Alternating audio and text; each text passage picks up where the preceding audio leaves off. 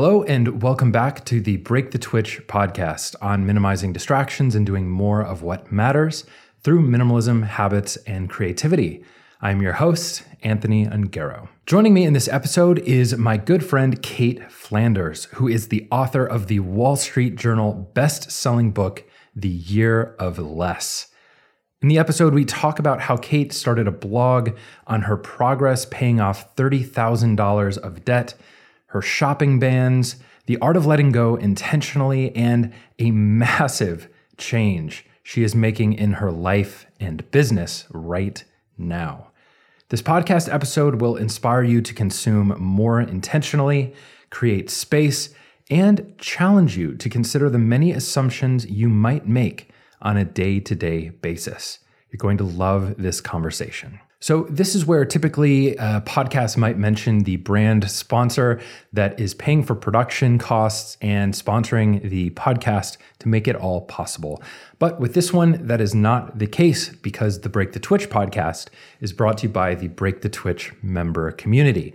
The member community is made up of listeners like you that get access to a ton of stuff behind the scenes, like audio courses. The one we just created is all about decluttering and slowly walks through day by day just instructions on decluttering and also inspiration and philosophy around why it matters. So things like that are available to members right now. All you have to do is check out breakthetwitch.com slash community to find out more and sign up. I think there are about 30 spots left for the original founding member price. So definitely check that out if you're interested and you can find out more information there at breakthetwitch.com slash community. But for now, let's start the show.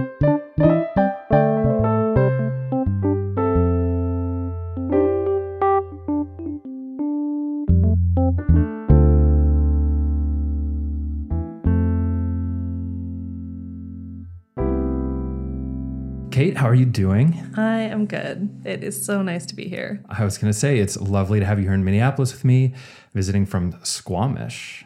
Yeah, and you actually said it right. Did I? That's good. That's good. Um, I've been working on my Canadian, so. yeah, things people don't hear between our conversations is Anthony speaking Canadian. It is not real life. Probably improper Canadian as well. so, uh, what brought you into Minneapolis? Um, I'm pretty sure that I'm here to babysit you and Rocky while Amy is out of town. that is true.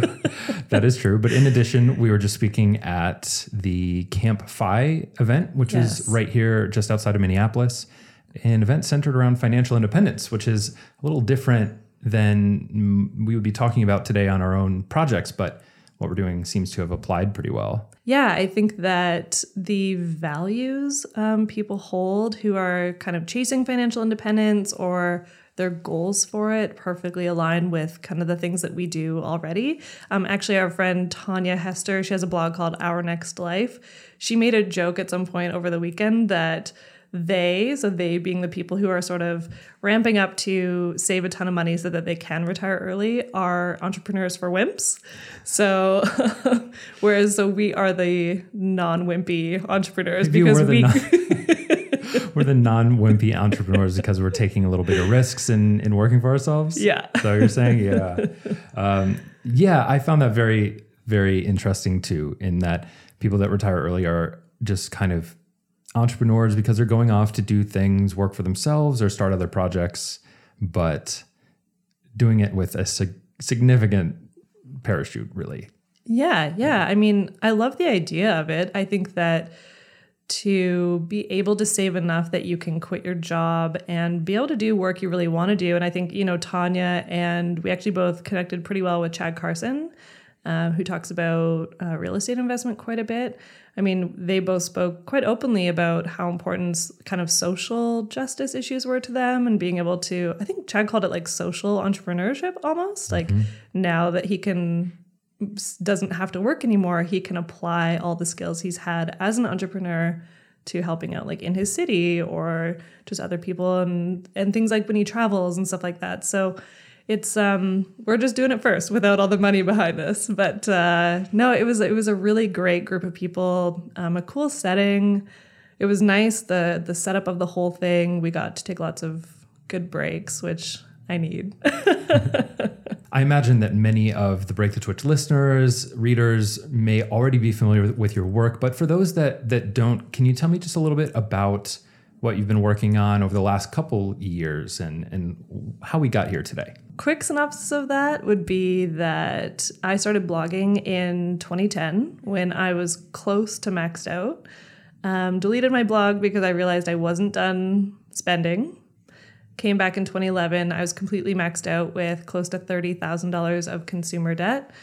And yeah, I just started writing about it. Um, so, first, I wrote for two years and documented the entire progress of my debt repayment journey.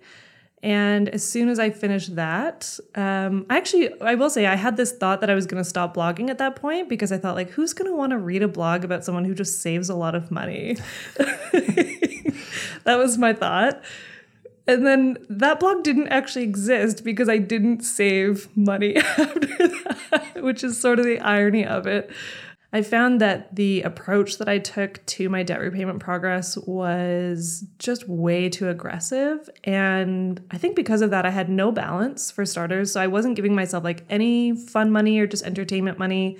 I didn't even give myself money to do things like you know buy the things i really wanted to at the grocery store. Like i was i was so aggressive and i i know that part of that was because i just felt so much shame about my debt. But the problem with it and having no balance was that as soon as i was debt free i basically just went back to spending all of my money. So i would do this thing every single month where i would say that i wanted to save 20% of my income and then i would get to the end of every month and document very publicly that I had actually only saved like five, maybe 10%, and made all kinds of excuses for it. Uh, and so that that's sort of my first four years of blogging. but after a year of realizing that, yeah, I was debt free, but I was not getting anywhere near any other financial goals. So, like, I had different retirement savings goals, just things I wanted to do. I wanted to travel more, and I hadn't been able to do any of it. Um, and so I decided to do a challenge that sounds restrictive at first, mostly because of the word. Uh, I called it a shopping ban. And I decided to do that for a year. Um, ended up blogging about that for two years and, and completed a full two year shopping ban. Um, and then wrote a book about the first year. And uh, and now we're sitting here. All right, so there's a lot. I have so many questions now uh, because that was a lot. Like you said, you you went back a few years there, which is great. What was it like during those initial years? What effect did sharing that process? That sounds like a very scary thing to a lot of people, especially sharing something that you weren't particularly proud of. You said you, you felt some shame around having that debt. How did it affect the process of going through that journey? I think there's a reason I started writing anonymously. So when I first started my blog, I went by LC, which are technically my first two initials. Um, and even partway through, I changed to Cait, being my middle name. But I never, you know, it took a long time for me to actually add my last name to it. So I think that there's a reason for that. The big one being shame and also not wanting anyone in my real life to find it. Like I wasn't so worried about, as weird as that sounds, like kind of strangers on the internet and what they thought. But I didn't want anyone in my real life to know uh, about my debt, about any of the mistakes that I'd made with money. And so I wrote anonymously for a long time, but the benefits of writing was not only that I had accountability, because when I started, like my first six months of blog posts are so bad. Like they're just these weekly spending reports that are that literally say like how much I spent on Monday, Tuesday, Wednesday, Thursday, Friday.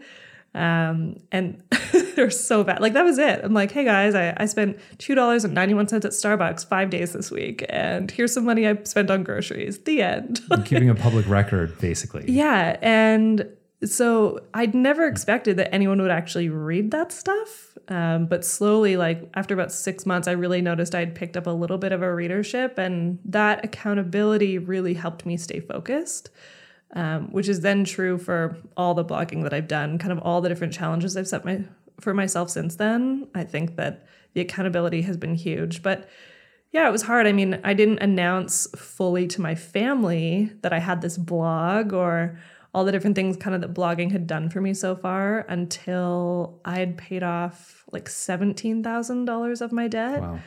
So I, it was like once I'd crossed more than the halfway mark and really could tell that I was going to make, like I was going to do this, I was going to get to the end, then I felt comfortable telling my family. How did they react? To be honest, um, my mom, I remember we were driving in the car and I told her first, and she said to me something along the lines of, like, wow, like, where did the debt come from?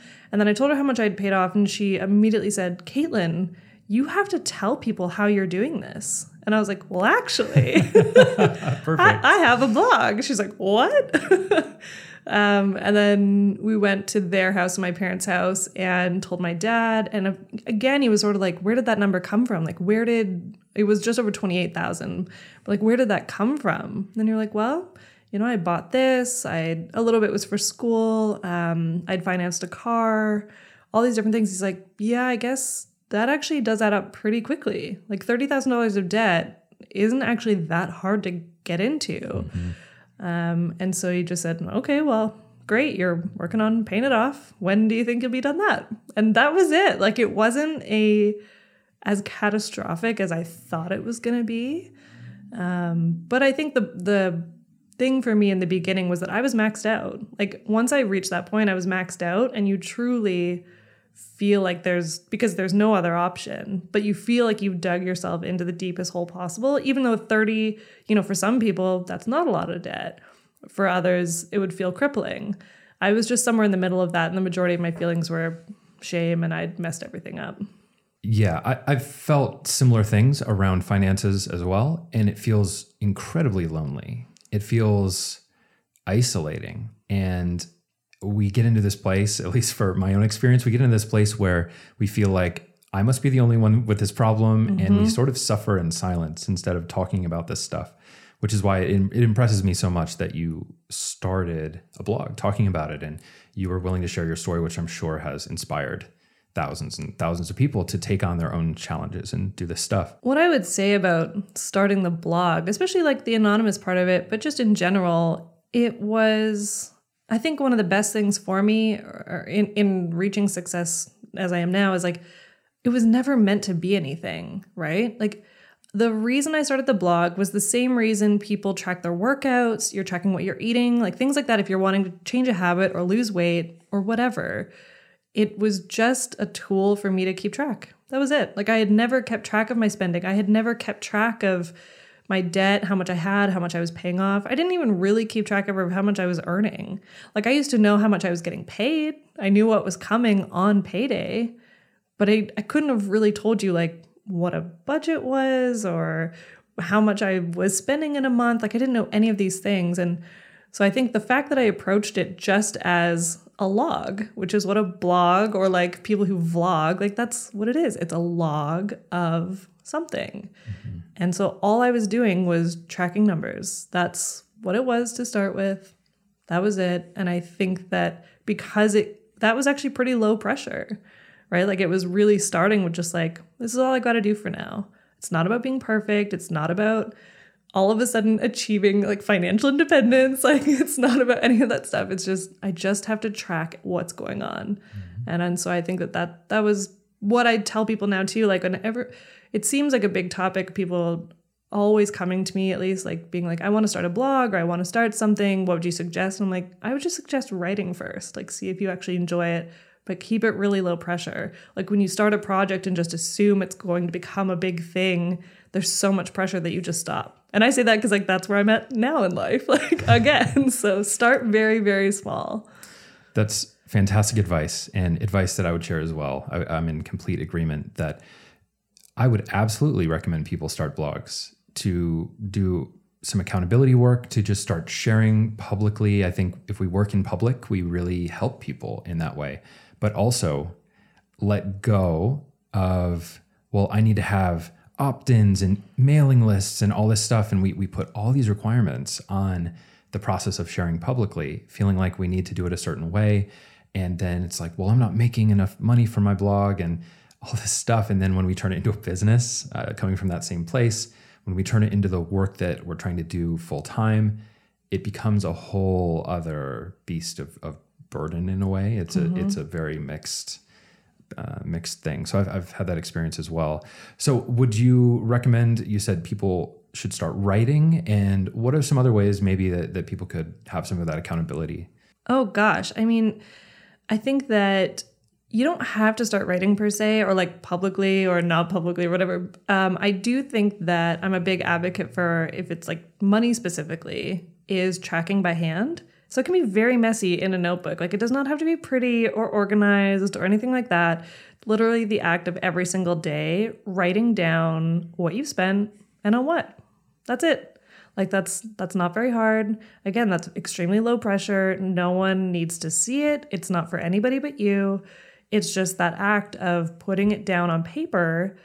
I, think that, I mean, everyone's a little bit of a different learner, but I do believe that writing something down, you memorize that more than just like plugging it into a spreadsheet or just relying on any of the apps to do it for you. Mm. So you really know and see like, okay. And and then if you're someone who's like, I want to be spending less on on what groceries or on some hobby you have, when you physically write down how much you've been spending on that category of stuff, um, it hits you a lot more than just looking at your credit card statement or something like that. So I think that's the biggest thing. Accountability, though, um, a big thing I learned specifically in the shopping ban was the importance of telling one person and it being the person who's going to encourage you to make the good decision because I know, based on personal experiences, that it's really easy to find the friend who will enable you to do the the so like so-called wrong thing. I don't think there's any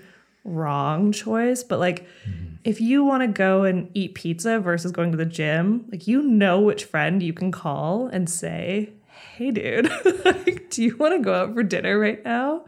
Uh, if you want to buy something, you know the friends who will encourage you to buy the thing so it's finding the person who will listen to what your goals are, like really know and and believe that you can do it so that anytime you're thinking of kind of breaking it or going off track, they can just question you. Like for me, that's my best friend Emma. So I could message Emma and be like, "Oh my gosh, I'm thinking of buying this thing. Like what's going on right now?" And she'd be like, "Girl, stop." check in with yourself right now. Like, you don't need it. You're doing great. Like, she was just such a good reality check for me. And we would like laugh together over some of the things I've I've thought of like breaking bands for or stuff like that. But like finding the person who will honestly show up for you and say, like, no, you're actually gonna do the good thing. Mm-hmm. Uh, that's it's that has been key for me. Nice.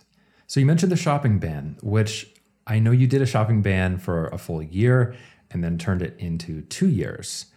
I know there's some specific rules you mm-hmm. used, but would you mind sharing what exactly is a shopping ban and how you structured it for yourself? Yeah, yeah. I think first I'll probably say what it what it was when I started. So the thought back then, so this was the summer of 2014, which now feels like a lifetime ago. But the summer of 2014, I again, you know, realized that I wasn't saving very much. Um, so I had this thought in my mind like, I just want to do something where I'm spending less, saving more. And I kept saying I want to become a more mindful consumer, but I had I didn't really know what that meant. I was just kind of throwing it around like this is some new term for me. So I'm going to become a mindful consumer. Um, but the rules for it were pretty simple. I I kind of decided that I would be allowed to buy essentials only for a year. So groceries, um, toiletries, like when you run out of them. So, not like stockpiling, stuff like that. Like, so when you run out of something, yes, you can get more. Um, obviously, just people ask about things like this. So, you know, you can put gas in your car. I could still drive. I could do th- like all the kind of normal daily life things. I could still do it. It was just about not buying things unless I absolutely needed it.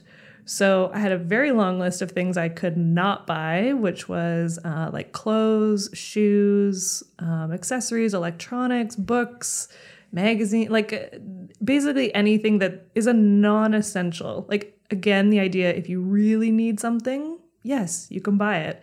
A couple things came up that year. Like my cell phone actually was a big one. My cell phone, um, it was probably three and a half years at that point, and just started doing this thing where it would shut itself off. And then I would look at it and you know, you're just, hey, you want to wake up? Like, turn back on? That'd be great.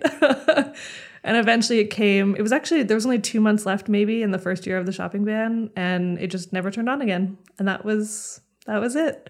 So then you go to the store and you say, "I need a new phone." Um, so yeah, there were a couple things like that that came up, but it was really just about not buying something unless I absolutely needed it, mm-hmm. and that that you know kind of was an easy way to explain it to people. I think now when I talk about the shopping ban, I hear so many concerns about how that sounds really, really restrictive. And what I've realized about it is that I think calling it a shopping ban makes it sound, and even the ban part kind of makes it sound like you're never allowed to buy anything, which that does sound restrictive and kind of awful. I think what the biggest change that happened that year was really, we could call it more like a browsing ban. Because the biggest thing I changed really was just a lot of habits I had around constantly looking for more. So I was always, you know, I would hear about a book I wanted, I would jump on Amazon, then you do the thing because this was 2014 i don't even know what amazon rules are now of like free shipping everyone has prime i still don't have that i will add that wow. Um, but, you know this was back when it was like spend $25 and you'd get free shipping. So i would just add something else make sure i got free shipping. Then like every week or two two books would arrive. Um, and i did i had habits like that. I had habits of kind of walking the mall. Um, again, it wasn't often, but you just do it. Um, online makes it even harder, like online shopping and social media. So I think things like I really um, didn't realize how essential it would be for me to do things like unsubscribe from retailer newsletters. I also stopped following retailers on social media. And that was a, a weird one because it seemed so obvious. But as time went on, I realized that I had actually almost like how to explain this like if you think about the way that we attach parts of our identity or we like almost build up parts of our identity to to something we buy like we buy it because maybe it does align with our values it's then almost like that's part of you so mm-hmm. for me i don't know like a brand i i do own two things from is like patagonia i really believe in their values so i don't have a problem spending money on things from them that again it has to fit well and be right for me. But I don't know, it was almost like I followed it thinking like, oh, I'm someone who wears Patagonia or something. Like there's this weird just mental shift that we have around it. So when I unsubscribed, had to realize like, oh, okay, like who I follow isn't part of my identity. Like or the brands that I wear, like none of that is who I am and I don't need to see their stuff all the time. Because the thing with following retailers online is that the only things you're seeing are more products or sales. That's that's it. So you're constantly going to see things that you could buy sometimes at a better price. This reminds me of a conversation I had with a friend of mine who is a, a theater major. And this is a concept that I had never heard of before.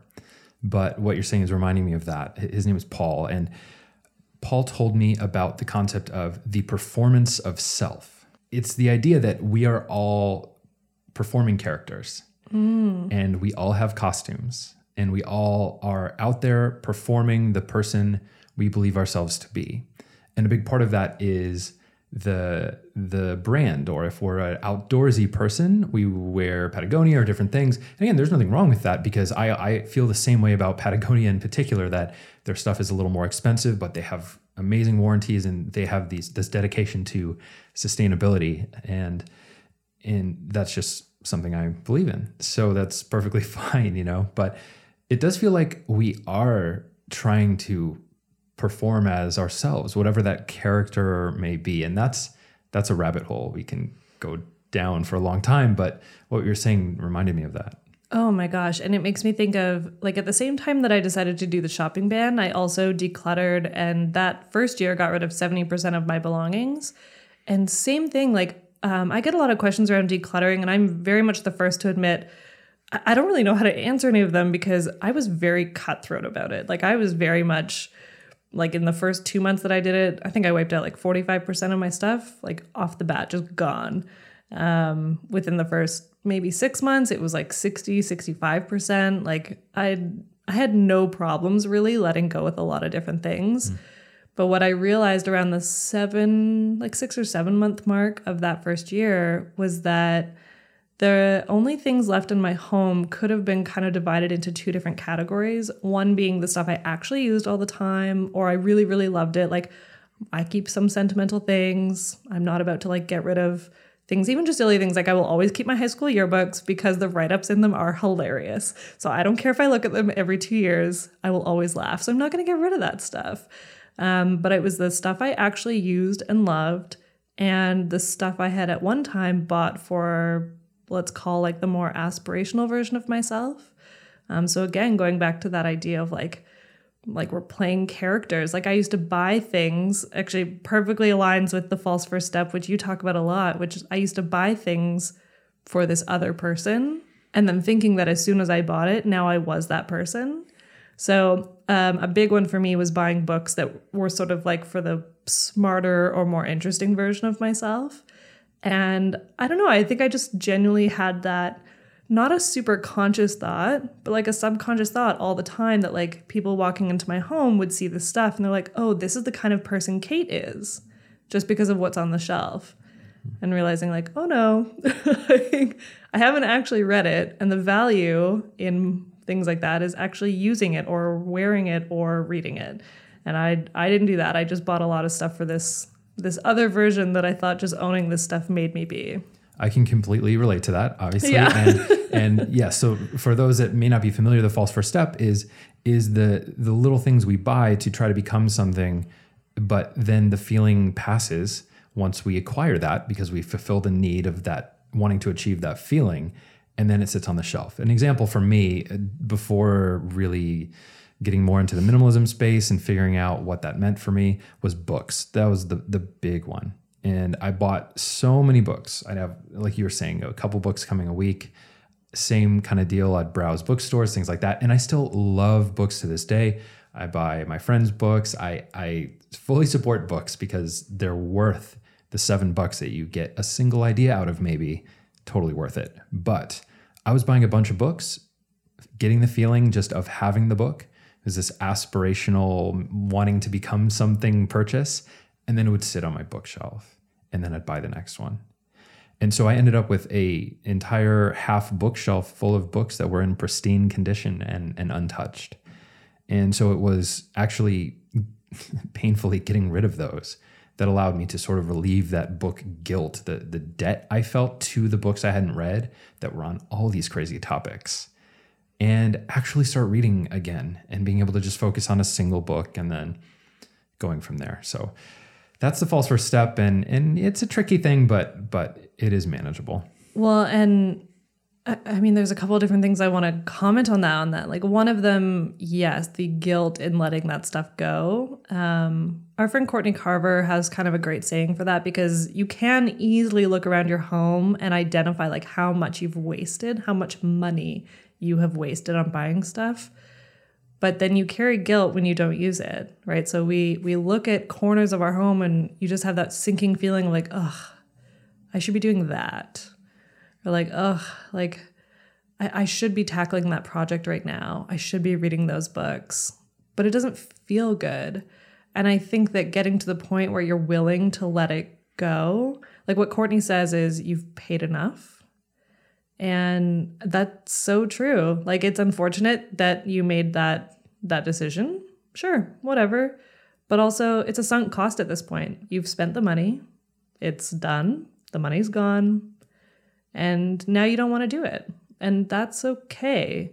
Because the point that you said of like now you're actually reading more, that's pretty much all I do at home now.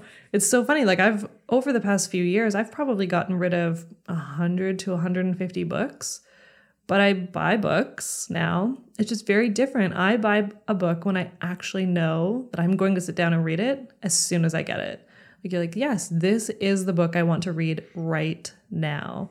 So for that reason, I actually buy a lot more books in bookstores, which again means you're spending more. You're spending more than if you're getting the deal online.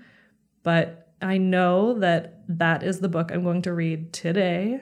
Um, and yeah, that feels so much better. Because I also want to say about shopping bans, like there's so many different ways we could go with it, but at the end of the day, like buying stuff isn't bad and spending money is not bad. And I think that I really want to make that point clear because when I talk about sort of the shopping ban or just these ideas of cutting back on spending in general, I I really want to make sure that we're removing the shame, right? Like that's one of the reasons that my just acknowledging my debt and then having to pay it off was so difficult It was because there was so much shame around it. So if we are also shaming ourselves for buying things or spending things, because this is I haven't really actually talked about this anywhere, but that's actually a really weird thing that sort of happened you know, the first year or two kind of after the shopping ban was really realizing that I almost felt bad when I wanted new things. Like I felt bad that I wanted some new clothes or some new books. Um, I felt like I wasn't allowed or just shouldn't be buying stuff. And I don't know if that's pressure I was putting on myself because it's like you're known as the person who did a shopping ban or like yeah. I, I, don't know, but I I had um, almost like shame around not my simplicity, but just new decisions because I'm this like simple living minimalist whatever you want to go like i'm in that category and so does does that mean i shouldn't be allowed to buy things? Um, and the answer is no. Like we're human beings and we have interests and there are things that help us expand our interests or just bring us joy. Um, and it's taken me time to get there but i'm like i need to make sure that on top of talking about spending less i'm also saying spending is okay. It's really about getting to a place where you're spending money on the stuff you're actually going to enjoy and use right then and there. Yeah. And, and I'll take it from there and, and go back to a conversation that we've had and realize that so much of what we've been talking about around aligning money and and your values is just the same thing as aligning action and value because we're using our actions to go out and earn that money. And so it really is representative of just how we want to keep this stuff aligned and moving forward. And that's kind of the the answer, I think. For someone that wants to do a shopping ban, are there just kind of a quick overview, just a quick to kind of cap that topic? What should someone just start with if they're looking to do something like a shopping ban? Totally. I mean, I will say right off the bat, kind of what I love about this question now is I'm almost like, don't do one. Especially if you think it's going to be restrictive right off the bat. Like, don't jump in and just immediately restrict yourself. It's the same way I would tell someone not to immediately start budgeting because if you've never budgeted before, you have no idea what to expect. You don't know what your numbers are, so you don't even know what you're entering. So I would actually go back to my original advice of what we were talking about or how I started track your spending for a while. Like track your spending for 30 days and just see where your money is going. Um, on top of that, if, if you're noticing that there are things you're spending too much on, um, just you know as you're tracking your spending find little ways to kind of mark that off like maybe highlight a, a different color um, put a little star beside it like the stuff that you're like okay i, I want to start spending less on that thing just start making note of it. Um, and then the other thing i would do is in the same time or like you know maybe you've tracked your spending for a while and now you're still thinking of doing a shopping ban i would say a great exercise which isn't always like fun but you just kind of have to keep a either the note app in your phone or a piece of paper nearby, is write down all the things you think of buying. And don't buy them. Again, just for like two weeks, 30 days. Like every single time you're thinking of buying something, write it down. And because it's really shocking later when you look at that piece of paper and you're like, okay, there are things that I've thought about buying every day, every few hours. Um, and it's all about like, I mean, you and I talk about mindfulness and meditation a lot, but it's truly about just bringing awareness to what your habits are, where your thoughts go, and then, yeah, how much you are spending now, and just start thinking about how you want to change things.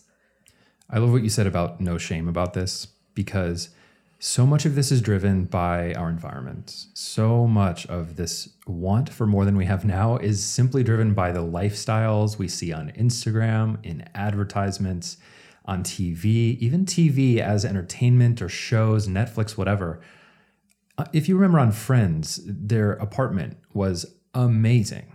This just huge New York apartment right there in New York? Yeah, of course. Yeah, which like doesn't exist. Right. This massive apartment and the jobs they had were like a co- you know Rachel is serving coffee. This I, this whole thing is real. It, it's showing this extravagant life feeling like we should be able to do that too if these people are are not making that much and still having this lifestyle. This sort of inflationary image that we see is driving so much of our feelings of lack, feelings of needing more and more. So just realize that there's no shame in this. I, I totally agree with that. Oh, and and to go on like just a riff off of that a little bit, I would say again, before doing a shopping ban, do things like a bit of a media ban or just start adding some restrictions to that. Like you know, unfollowing some accounts on social, not just retailers. Like, I think you'll really find there's a lot of curated accounts that actually make you want to buy more stuff because whether it's pictures of people's homes,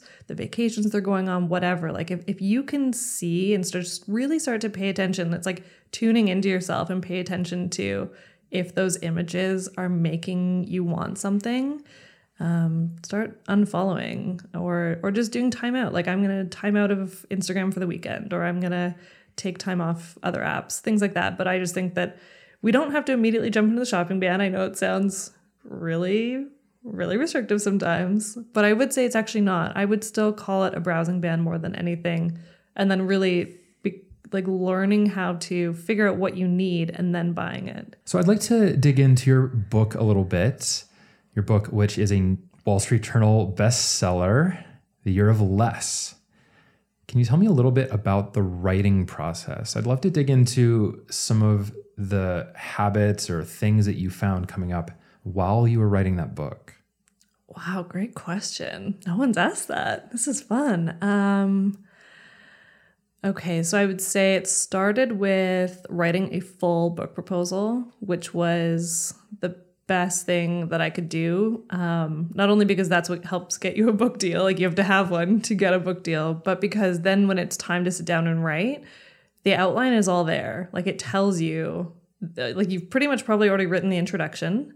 And then it tells you, okay, in chapter one, you have to tell all of these stories and make this point by the end of it. Uh, chapter two, same thing. like, so, what I found at first was, you know, I'd written this full proposal. We got a book deal in July of 2016. Oh, wow.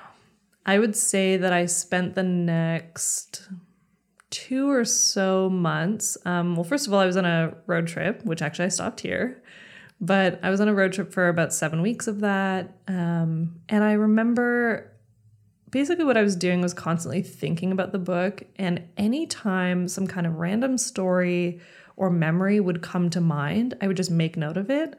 So, I mean, this was not pretty. I was filling scrap pieces of paper, voice memos on my phone, um, the notepad like thing on my phone. Just, I was filling all these different places up with random thoughts that of, of memories or stories that I wanted to add to the book. But then I started collecting all of that stuff and really sat down to piece it together a little bit. So I would take those, like very specifically. And so if I had like a sticky note or something of it, I would take it and then look at which chapter to add it to. And I would just kind of keep filling in the Word doc that was there. Um, but I would say that I didn't really sit down to write until November 2016, and the first draft was due at the end of January. So I had about three months, and that was fine. Um, but I did learn about myself pretty quickly that I need to remove distractions. So I I'm just not someone for for how deep I went in that book. I don't think that I could have kept living like regular life and then sit down and like cry while writing for five hours. Mm. Um, so I really sort of had to remove myself from regular life for a bit to finish the book. So what I ended up doing was renting an Airbnb for two months, and I remember setting up an autoresponder on my email that just said like you know i'm checking on mondays and thursdays like and may or may not respond to you. Uh, and really started creating habits around that like a lot of boundaries so that i knew what i do in the morning is i, I would wake up have a slow morning. I would usually turn on like an audiobook or something like that. Um, and actually on that note I found that because I was writing a memoir, I only read memoirs during that time, like just to keep keep your head in that same game. Like, this is how people write. You're sharing stories. Like, if I had switched over to nonfiction that was, you know, here's 10 ways to do this, like, my brain would have gone in a totally different direction. So I sort of stayed in that style. Like, I'm only listening to memoirs. Um, I would have a super slow morning though, and then I would just sit down to write. The majority of that book was written on a couch uh, in an Airbnb in Squamish. Wow. And I'd say like the majority of it was written in about six to seven weeks. But I mean, I'd obviously done a ton of planning and outlining before, and it was still just the first draft. Uh, you go through rounds of edits, but yeah, I really, really tuned out. And like going to Squamish, I was living in Victoria, British Columbia, Canada at the time. So Squamish was about five hours away. And even that, like, I had no friends there. Um, I knew that I wouldn't be distracted. And that wasn't all great in hindsight. Like, I really realized I am someone who needs a bit more human interaction yeah. than that. Uh, but I still have no regrets. So, on a typical day, I know it can change, but what did a writing day look like for you? Were, were you blasting through eight hours of writing, or were you doing an hour or two, getting some coffee? What, what did that kind of a typical writing day look like? I will say I feel really grateful that at that point I had already been working remotely or for myself um, for, I don't know, gosh, like three to three and a half years. So I had pretty good habits already around that. Um, so first thing in the morning, like I said, was super slow. I would get up and make uh, coffee while listening to an audiobook. I would sometimes make breakfast right away. Either way, I'd probably then dive into more outline than anything. So, con- making sure I knew kind of what I needed to work on that day. Um, an hour or two of that, uh, then I would usually make either another cup of coffee or or have breakfast, and then I just really got into it. Um, I do find or found then especially that I do my best writing if I'm only listening to music that's acoustics and no vocals. When you're writing, or at least for me, I cannot hear other words, mostly because I just want to sing. So I'm like, I don't, I can't listen to things that I'm gonna want to sing along to. But I also just find that if I'm typing and then I hear other words, they just magically appear. so no one needs uh, lyrics to songs in a book. But I would listen to like a lot of instrumental music and uh, yeah, and then you know I was really good about taking breaks for like lunch, um, keep going in the afternoon. The majority of the writing was probably in the afternoon, and by dinner time I was burned. Like there were a few nights, especially towards the end, like as I got closer and closer to my deadline, that those were pretty long days, but I couldn't really write write for more than like three to four hours most days so that was a lot of the book writing process and then it eventually came out sold tons of copies wall street journal bestseller. What are things looking like now? You've been blogging and you had a podcast and stuff like that. What's been the evolution since releasing this big exciting book? Yeah i mean like i think it's well, it, it's probably hard to even share like where it's at today without talking about even just the release and what the first few months of that were like.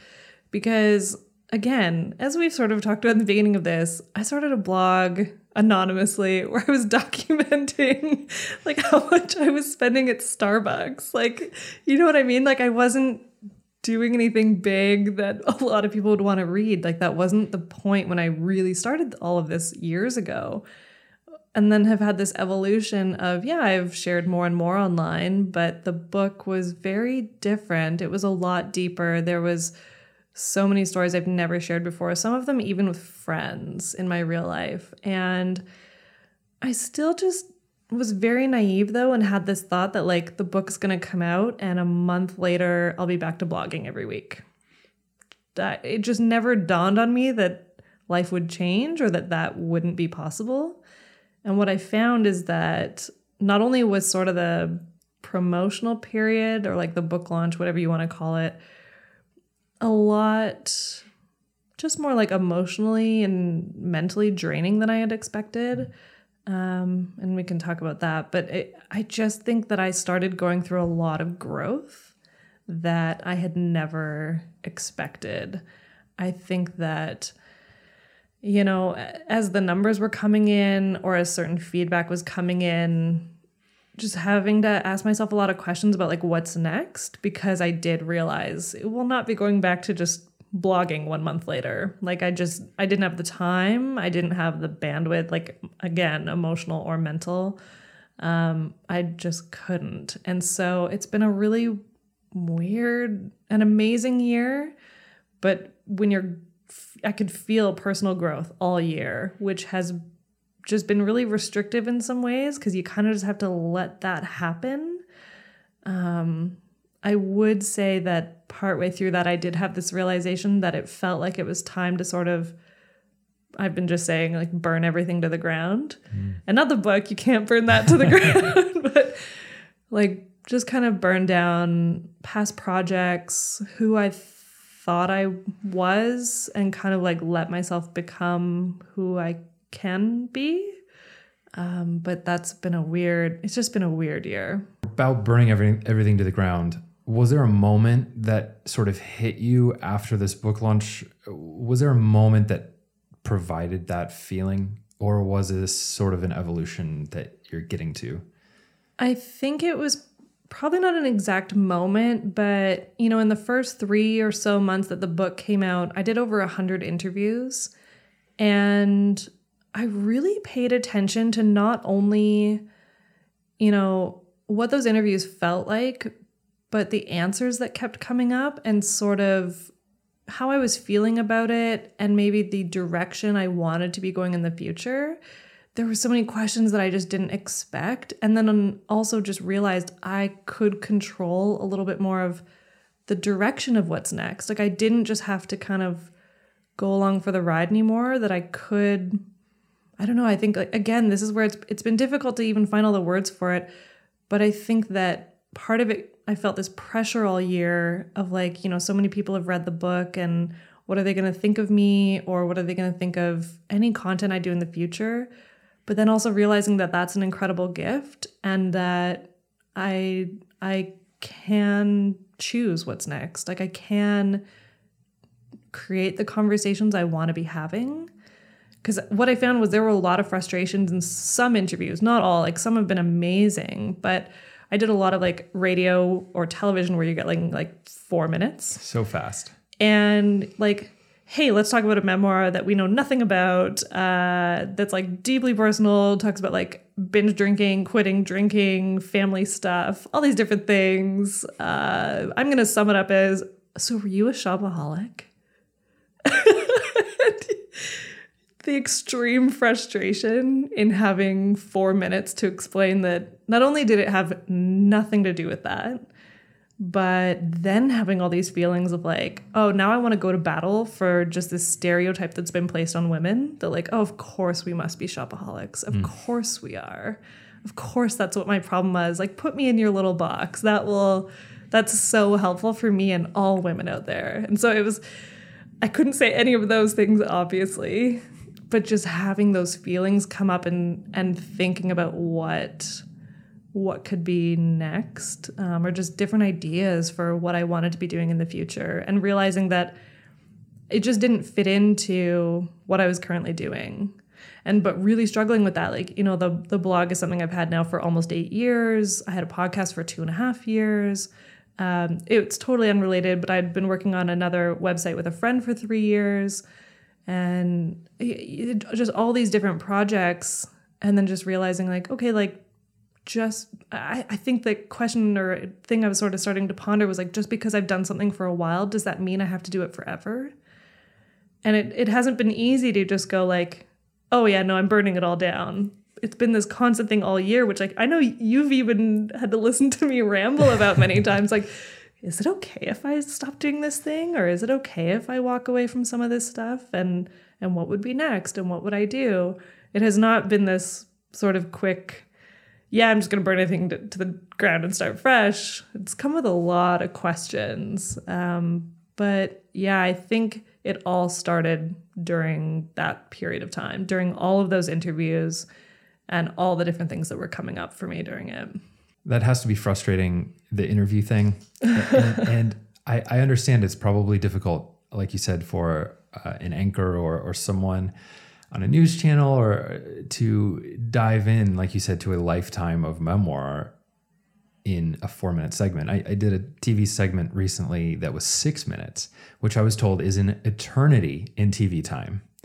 And we got about halfway through the stuff i wanted to talk about by the time the segment was like, well, we have 30 seconds left and and it really made me realize how media is changing and how we as creators of podcasts and, and blogs have the ability to set a new pace, a slower one, one where we can go in depth and we can explore these things. And I really appreciate that about a lot of the work that you do and and the conversations that I've had with you about these things. So it's uh, it is pretty fascinating, isn't it? We we need to kind of figure out a box and then put oh oh that's where you are. Cool. Now we're on the same page.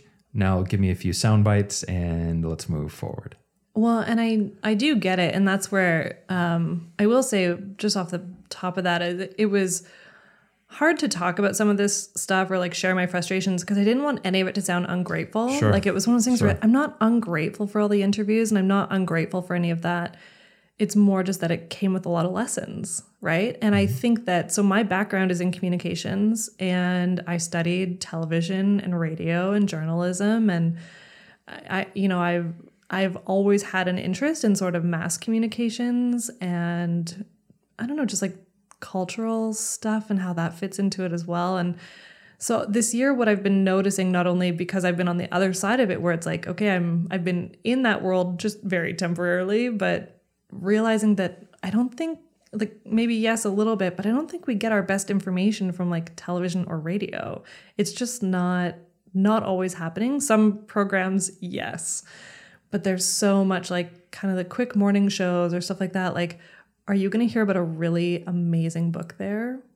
Maybe, but like you won't know because it's so short. And I think that in a time right now where our number one, our attention is in all different directions, I actually think that we're craving slowing down and having deeper conversations because everything feels so fast and superficial that I think that's why things like podcasts are blowing up because everyone's like no I want to I want to hear the real life stuff. Like I want to hear what's really going on and go deeper into it in a way that traditional media just can't um I could yeah we could riff on communications and media for Sure. a long time but that's that's I think like it's so important like the work that you are doing too and just podcasts that allow people to have more time to talk about what's going on in life because in so many I don't know like even if you just think of like dinner conversations you're having with people or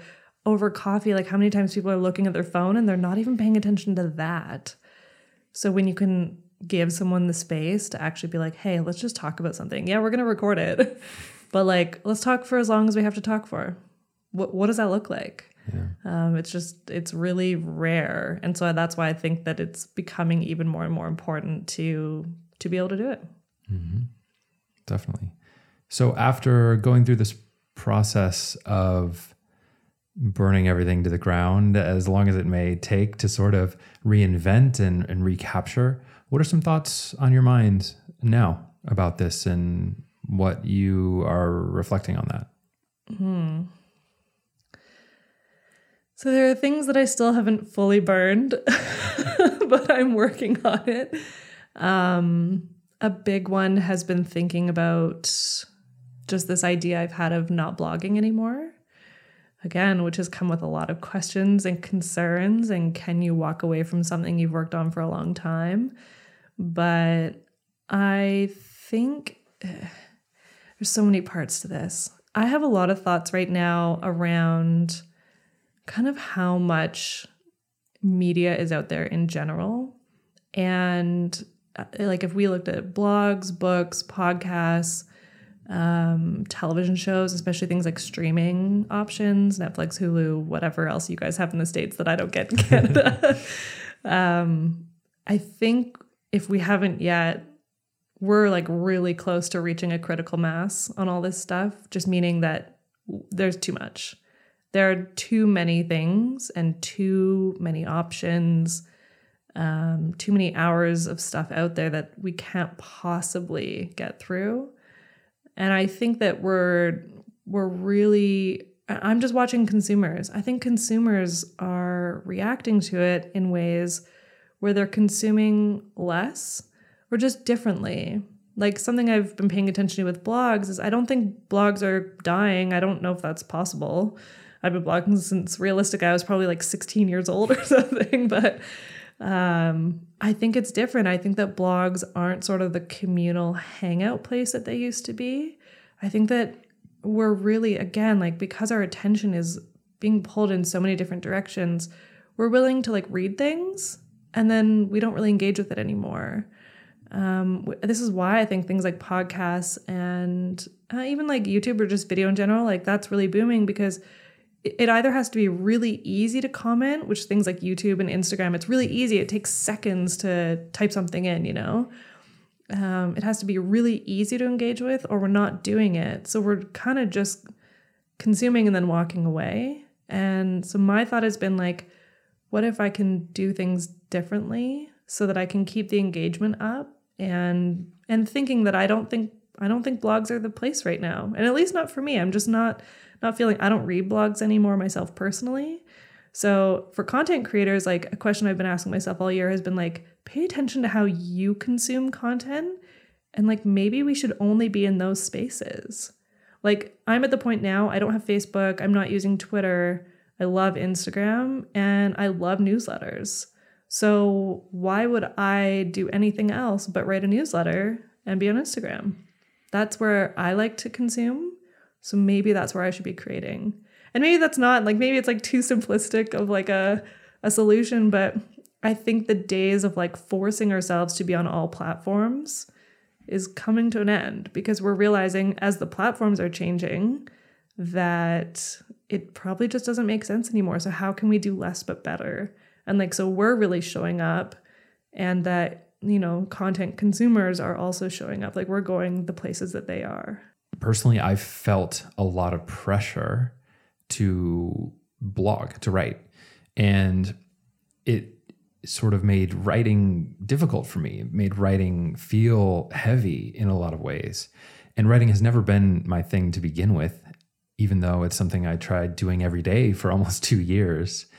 And I really think that we can look, not just for creators blogging or doing these different things, but I really do think we can look at the types of things we do every day and wonder why am I doing it? Why am I doing this? That's such a big question, but but even just with simple things, taking them as an assumption instead of a heck yes and I want to be doing this, it, it's really amazing what starts to happen when you step back and address things in that way.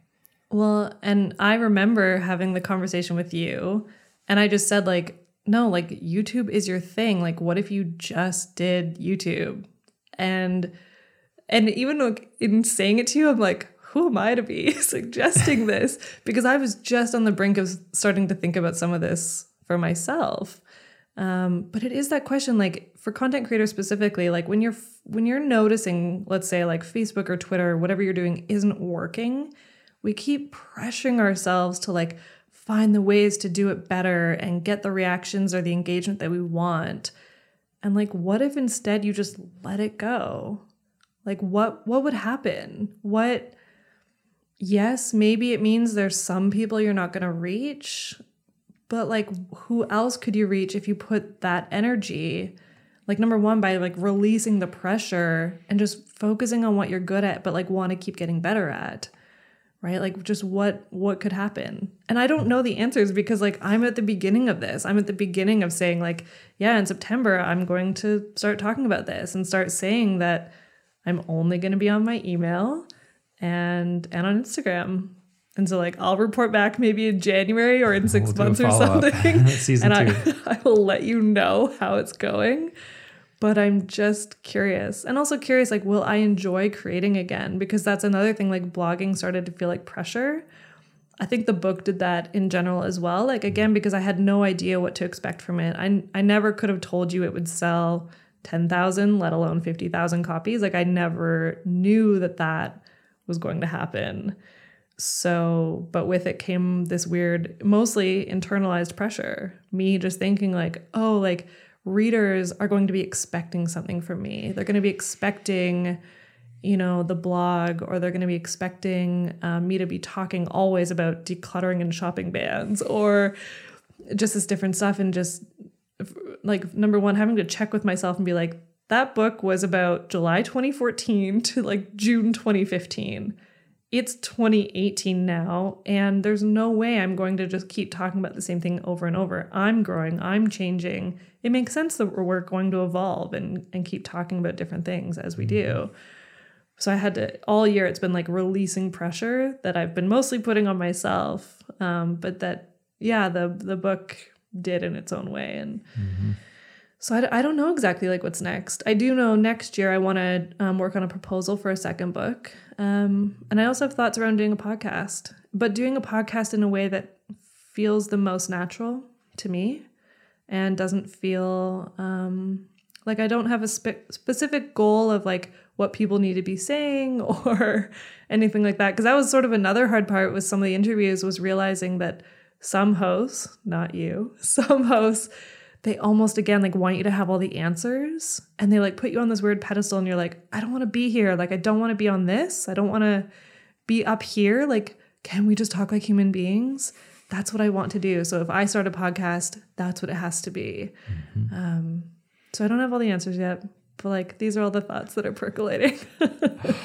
That's great. And, and I've had similar thoughts as well. It's, it's in fact, no one listening would see this, but in my podcast invitation email, when I invite someone to be on it, which we talked directly, so uh, you didn't get this, but uh, in it says this podcast is about people in progress, and and to me that's who we all are, no matter what, how many best-selling books we have or different things, we're all in progress, and and so uh, hopefully we do keep that tone with the with the podcast because it's it's just kind of who we all are.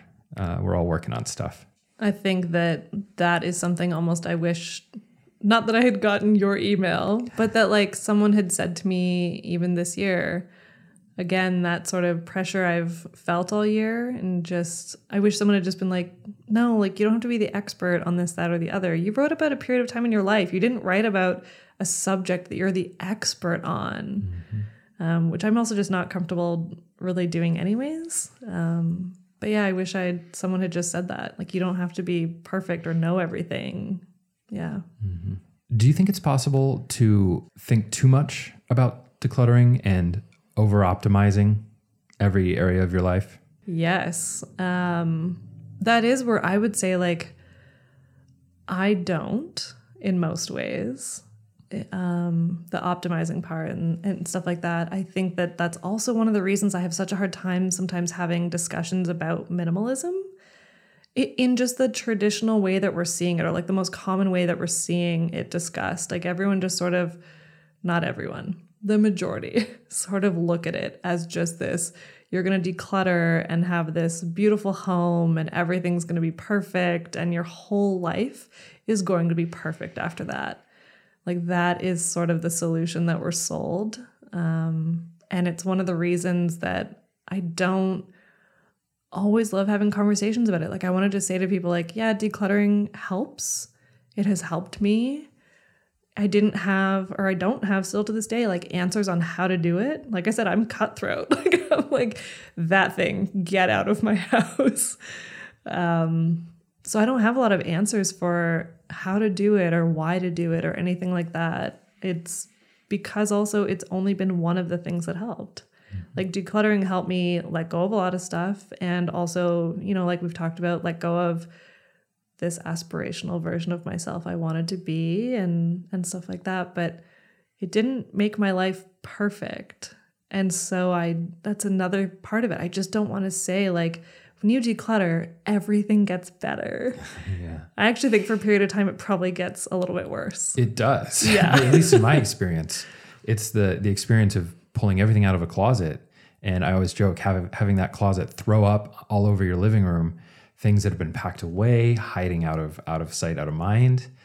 And all of a sudden, it's right there, and you're digging through that stuff, and it's like. It's it does get worse before it gets better a lot of the time, but it does get better. Mm-hmm. But I will say, like, you got to move past that part, even. Like, that's one part of it that, yeah, that's the act of decluttering can be extremely frustrating.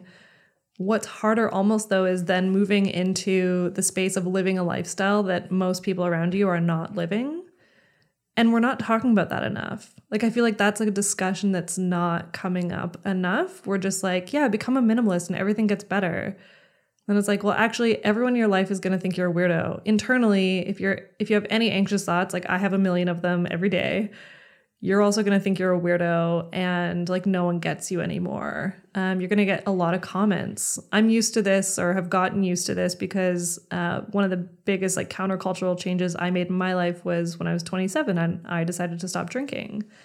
And that comes with questions still to this day. Like I mentioned it when we were at Camp FI or Camp Fi or whatever. I don't know what to call anything. but when we were at that this past weekend, you know, I got some questions about quitting drinking, why I quit, what what it's been like, what do people say? And I think that's the stuff we're not talking about enough in this space as well. Like, yeah, when you decide to do stuff that's different from most people around you, you're going to get questions. You're going to get comments, some judgments, some because people might take it as criticism of something they're doing differently. And I don't I just don't think we're talking enough about the fact that if you go really deep with it, if you get rid of a lot of stuff and truly change your whole lifestyle, it's just it's not bad. I still think it's completely worth it but you have to know it's going to be different. Like it, it does change some things. I, I mean, I remember during the shopping ban specifically, I didn't really realize how many conversations we have about shopping. And and it's not like, hey girl, what'd you do at the mall this weekend? it's not that stereotypical stuff. Like we will tell someone, oh, I just bought this thing for work, or I just got this deal on whatever. Oh, did you get new running shoes? Yeah, I did. And and I got them on a deal or like you know what I mean we talk about it all the time and I really didn't realize that until I had nothing to add to the conversation. And it was the same as quitting drinking. Like people talk about drinking all the time. It comes up almost every single day. And then you have nothing to add to it. Um, and that so yeah it just takes time and and to figure out who you are in this in this new world. So i just don't think we're talking enough about that stuff. I think the majority of what we're sold is minimalism as an aesthetic that everything's going to be white matching lined up beautiful um, or just that the act of letting go simplifies everything. Mm. and i don't think we're talking about what actually comes next. Absolutely. And a couple things that i thought of while you were mentioning that. One is that simplicity is hard Simplicity is is actually harder. Otherwise, that's just would be the default state. Mm-hmm. So it's work to get there, and it's work to keep it there. At least that's been my experience. Yeah. Is it worth it? Absolutely, as much as possible. Anything I work to simplify or or try to declutter, it allows me to figure out the rest of the stuff a little easier. But it hasn't made my life this miraculous, effortless dance. you know, it's it's uh it's just been a continuous process because I think it is worth it, but it is work. But then again, what is worth it that you don't have to work for and you just get?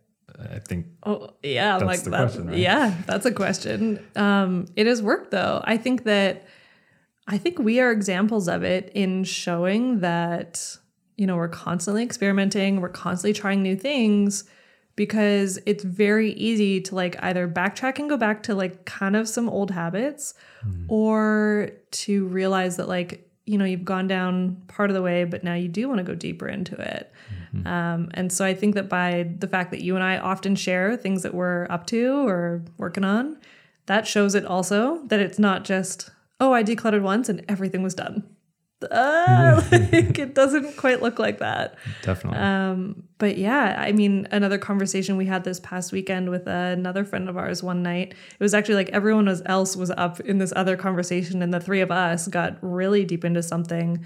But part of it being just this idea that kind of personal growth and kind of constantly pushing yourself, being super self aware is not always easy either.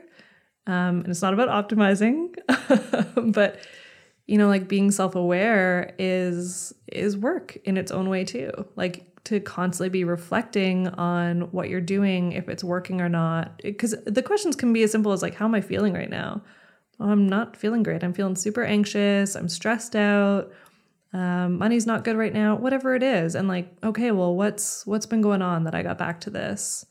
Uh, and I think that yeah, it's even just that that the fact that we're kind of want to keep moving down this path, it's still not easy, but we have obviously seen enough benefits to keep going for it. Exactly. To the point of choosing something different. You can call it the main, different from the mainstream or whatever you want to call it.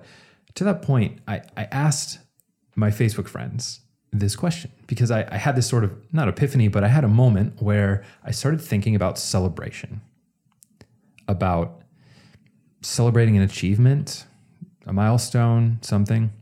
And the question was this I asked, and this is pretty rhetorical how can you or how do you celebrate without drinking anything and without eating anything? And some answers were things like I call my mom and tell them what happened or what I did or what went down. But there weren't too many other answers other than that. Because personally, I am very food centric. I, I love food, and that's always been a comfort aspect of, of my life. And and so when I think celebrating, we go out for a drink, we go out for a glass of wine, we go out and have a dessert somewhere, or we go out for dinner. And that's how Amy and I celebrate quite a bit. But I was looking at that and thinking, huh, why do we have to celebrate and celebrate? Why do we have to celebrate with consuming something? What's another way? So, if anyone listening has an idea of how to celebrate or embrace an accomplishment or a milestone, I'd love to hear hear from you. I would too. Only because it made me think of two things. One is that I'm just not great at celebrating in general, and that's something I've been trying to get better at only in the the sense of wanting to remember certain milestones.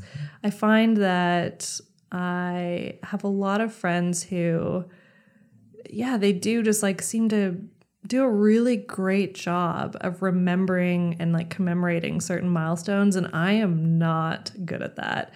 I'm the kind of person on my birthday people are like let's do something I'm like nope.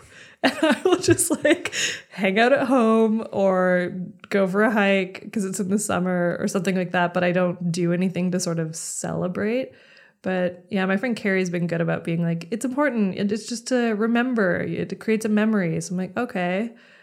But if I look back at the book, my friend Amanda, like the day I got my book deal, took me out for dessert. And when I finished the first draft of the book, we had dessert. And when the book came out, um, two girlfriends in Squamish, because I didn't want to do anything big, they were like, let's go out for a nice meal. Let's do whatever. I was like, eh, let's get gluten free pizza and like watch a movie. And we consumed things in mm-hmm. all of those those moments. I would say like with that one though, what was really lovely was that they're both trained coaches. So they mm. did a lot of it was probably a little bit of work, but they asked me some really great questions to kind of remember, help me remember what that day included. So asked me like what my favorite interview was so far, what felt the best that day. Um, it's just questions. So it's just a conversation. But I would also like to hear how people celebrate. Cait, what does creativity mean to you? I would say the short answer to that is just being curious. And on top of being curious, being willing to try and fail, which again, I am not always great at. So when I'm saying that, like, this is what it means to me, I'm not like, and I am perfect at this. that's that's not quite it. I think something I've been thinking about a lot this year is sort of who are my role models in that space? Like, who are the most creative people I know? And I actually think the number one person who comes to mind is my dad. And that's pretty simply because he does everything himself. Like, he, I remember when his mom passed away, I was like 14 or 15. His mom passed away and he got a small inheritance and he decided he wanted to build himself a garage. Like, my dad's house is on a third of an acre, the majority of which used to be gardens, and we had a like a small but little above ground pool for a few years. And it was just, we were just hanging out outside. But my dad was like, I really want a proper garage, like some kind of like a workshop. So he literally built it from scratch, including digging the foundation, like cement pour the foundation. His best friend's a carpenter, so they did the framing together. Every single, like the plumbing, every single part of that, he just looked up okay, like give me access to the building codes. How do I do this? Like for my municipality, what are the rules? Um, and he does everything to a T, but he it's not like he knows what to do when he starts all those things. Like he's he he might not have experience doing any of that stuff. He's just willing to try, and that's not always the easiest solution. Um, I would say for the most part has probably saved him a lot of money, but uh, yeah, he's just willing to try. And if I look back at my childhood, it's like become very obvious to me over over the past couple of years that I have been anxious since I was a kid, and that I was also um, a perfectionist. And so I wasn't willing to try most things. Like I would try it maybe once, and if I didn't do well right away, I immediately quit and never went back to it. I, I did that with all kinds of lessons and sports. I was really good at reading, so I just read a lot of books and I swam. I was a good swimmer. So those were my two things, but I didn't do anything else. And I was always afraid to just try. And I think that that's what creativity is, though, is just being curious and open to trying new things, even if you're not going to get it right. Cait, what is the best place for people to find you online and your work in general? Okay, so at the moment, let's just go with caitflanders.com, probably slash newsletter, because that'll be that'll be where to reach me regularly. Um, and just Instagram at Cait Flanders. And for those listening, that's C A I T Yes. Flanders.com. Yes. So now it is time to grab a question from the bowl. And these are questions that have been left by previous guests and submitted as well. So I will grab a question for you here and we'll go ahead and do it. All right. Yes, if you want to go ahead and grab a question.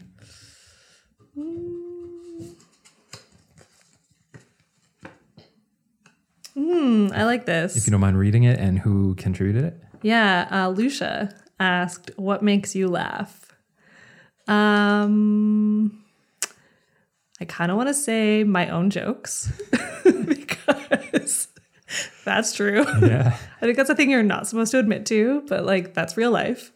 Uh, I would just say, I don't know, like not taking myself too seriously and hanging out with people who are li- the same. Like, yeah, you can watch comedy or do whatever, but I'm like just hanging out with people who are willing to admit to not being perfect and like laughing at themselves, then I can laugh at myself. And yeah, I laugh a lot. Well, Cait, we're definitely going to have to do a follow up episode, probably in season two. But thank you so much for joining me today. I'm so glad that I came to town so that we could do this. Yeah. Okay. As always, I'd love to share just one of my takeaways from the podcast, but this is the time when I need to ask you for reviews on Apple Podcasts if you are so willing.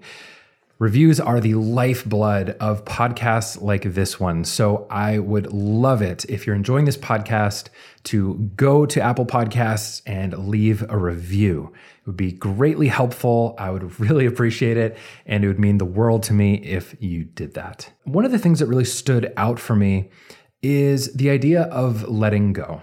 It plays right into minimalism, it plays right into all of the themes of Break the Twitch. But especially something that came up was letting go of something that has been very successful for us.